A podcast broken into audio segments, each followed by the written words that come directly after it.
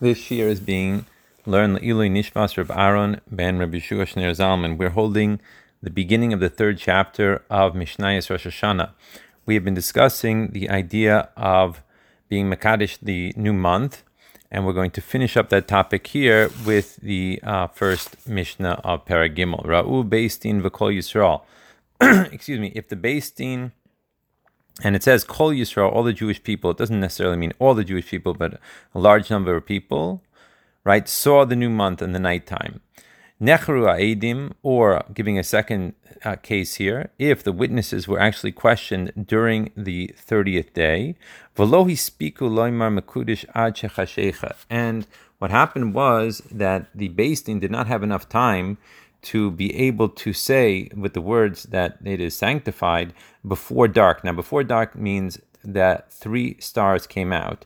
Then, even though number one possibility is that so many people saw it, or number two, that they actually did uh, question the witnesses during the daytime, Despite these points, nevertheless, we cannot make the 30th day into the Rosh Chodesh of the new month. And in fact, the 30th day remains the 30th day of the outgoing month, and the 31st day winds up being the first day of the incoming month. And that's what he says here, Harizem Ubar.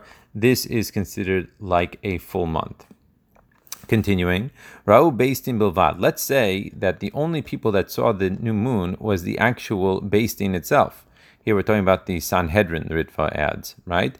Yamdu. So what should happen? Two of them should stand up and testify in front of all of the rest.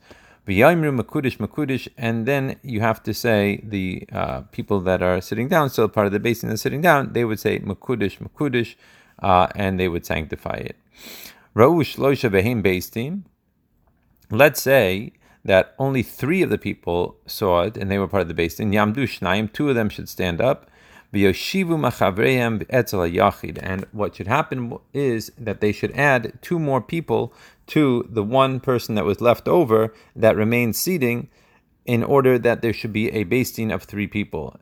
Meaning to tell us that even though in certain financial cases you could have an expert uh, judge as being one person, over here by Kiddush HaChodesh you need three people.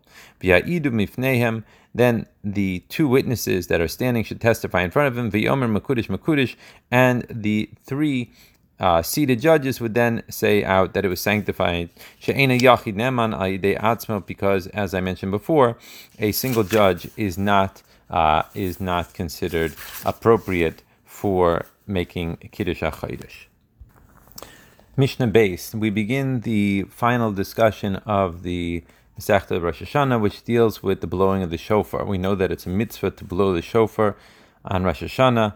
The question is, what exactly is the type of horn that we blow? And that's what we're going to be dealing with here in this Mishnah. Kol ha-shayfaros kasherin chutz mishal para.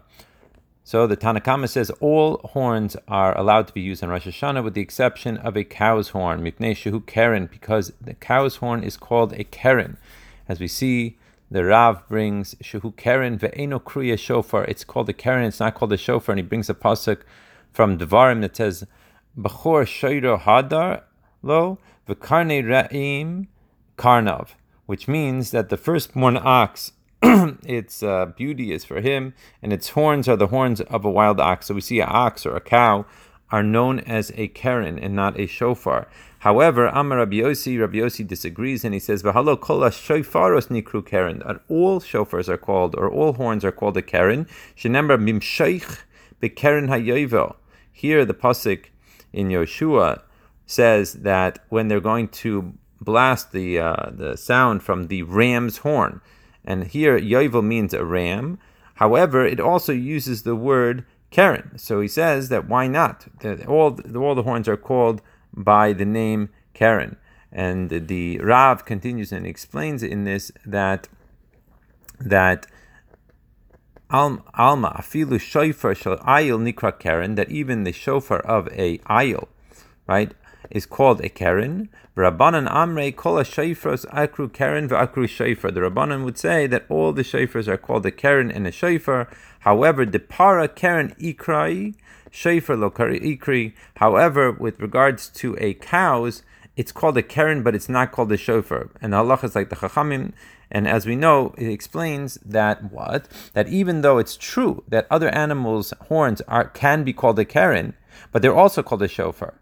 However, that is not the case with regards to a cow, because a cow's horn is only called a keren, and we paskin like the chachamim and not like Rabbi Yossi.